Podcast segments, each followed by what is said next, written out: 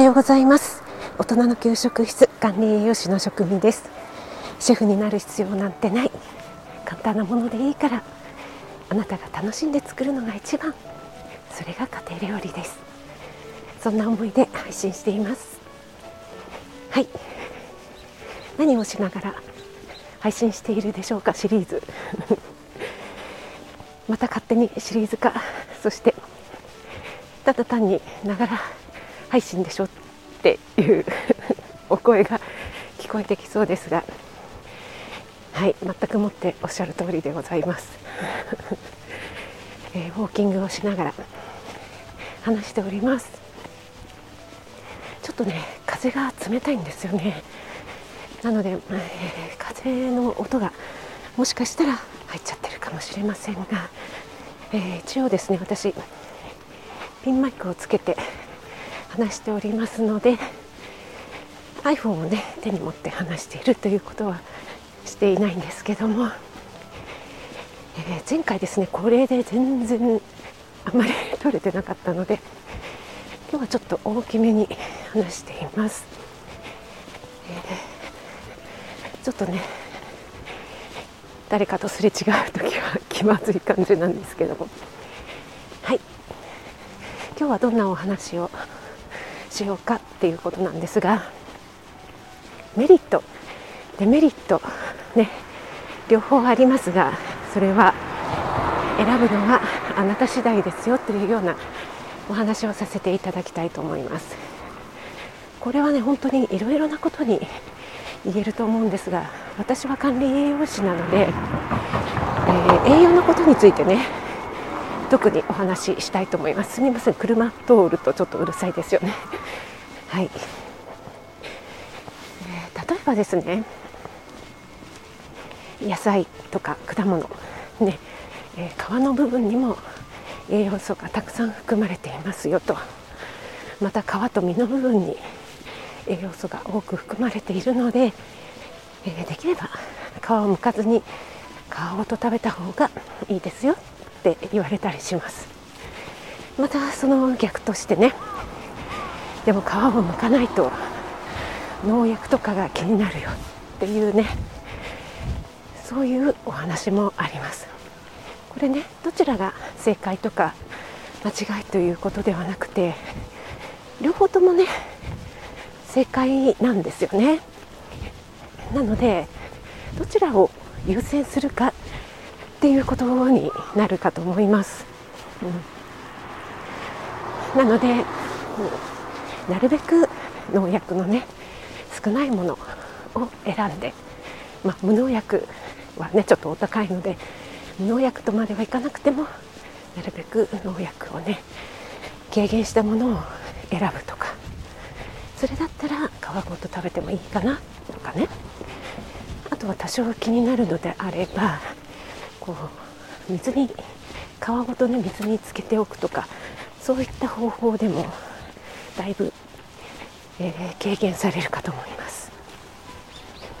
そんな方法でね、えー、どちらを選ぶかっていうのはあなた自身が選択選んでいただければなと思うんですね。保育園の給食でもそうなんですが保育園はですね私以前に、えー、職業あるあるというか私の職業病というねハッシュタグ企画ハッシュタグ企画 で、えー、お話しさせていただいたんですが、えー、集団調理というのは非常に衛生管理徹底してますのでもう何でも全て加熱です。加熱しなくていいようなものまで全て加熱するんですね。でもこれの是非っっていうのはあると思います。そしてね家でそこまでやる必要があるのかというと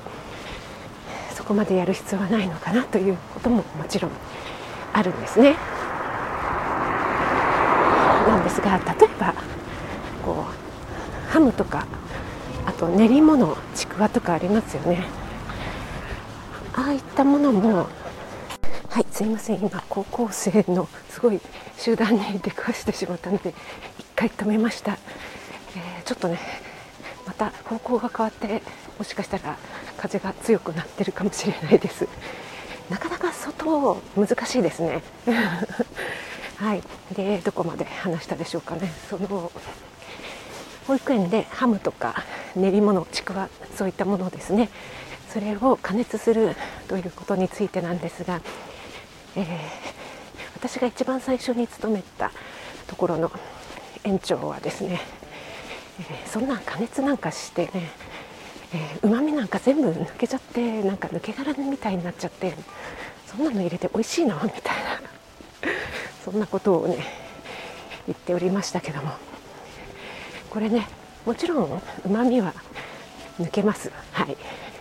多少抜けます。ただねこれ衛生管理上ねあのやらなくてはならないという決まりがあります。そしてそれ以外にも例えば保育園ですから塩分を抑えるということで塩味を茹でることによって抜くという効果がありますしまた添加物なんかもね添加物着色料なんかもそこで落ちるという効果もあります。なのでこれ本当にメリットデメリット一長一短なんですよね。はい。はい、そうこうしているうちにというかトラブルを避けているうちに家に着いてしまいました。なので少し、え続きをお話ししますけども。ちょっとですね一番最初に勤めた保育園の園長先生に関してはいろいろありまして。その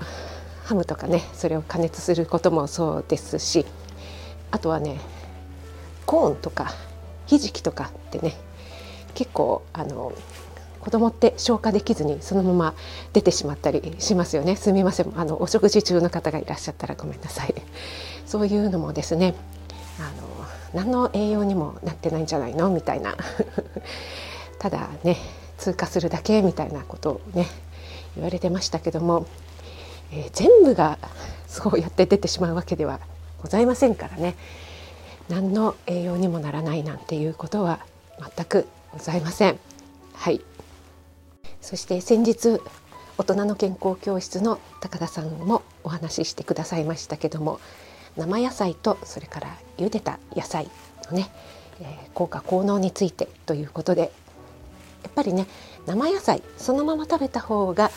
栄養価がそのまま摂取できる特にビタミン類とかですね、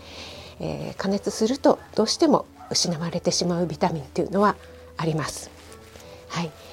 ですけども生野菜やっぱりねものによっては体を冷やしたりあとはそんなに量を多く食べられないというデメリットもあります。そして、えー、加熱したからといって全ての栄養素がゼロになってしまうわけではありません。野菜によっては加熱その時間にもよりますけどもねかなり栄養素が残っている野菜もあります。ですから食べ方一つをとってもメリット。デメリットがあります。なのでねそれをご自身のチョイスどちらがいいかというのをその時と場合によって選んでいただければなと思います。栄養素の話とはまた別の話になってしまうんですが、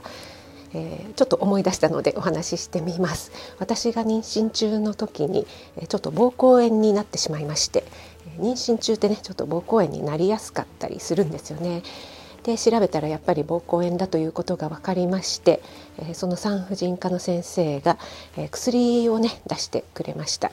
でその時私ね初めての妊娠だったので妊娠中に薬を飲むということにものすごく抵抗がありまして本当にね赤ちゃんに影響ないんだろうかということでね、えー、すごくこう恐る恐るというかビクビクしていたんですよね。その時にその先生医師の、ね、方がドクターがおっしゃってくださったのは膀胱炎の薬を飲むことによるメリットとデメリット。そして薬を飲まないで放置しておくことのメリットとデメリット、えー、どちらかというのを天秤にかけた場合、えー、今のこの段階であなたは薬を飲んで早くその症状を治した方がいいというふうに判断したので薬を出したんですよというふうに、えー、こんな感じではないんですけどももっとね分かりやすく説明してくださいました。それで私もねものすごくあそうなんだというふうに納得がいきました。私が今この炎症している状態を、え薬も飲まずにずっと続けているよりも、え薬を飲んで早めに治してしまった方がいいんだなっていうことでね納得できました。はい。ということで今日はですねメリットとデメリット両方あります。どちらを選ぶかはその時と場合あなた次第ですよというお話をさせていただきました。今日も素敵な一日となりますように気をつけていってらっしゃい。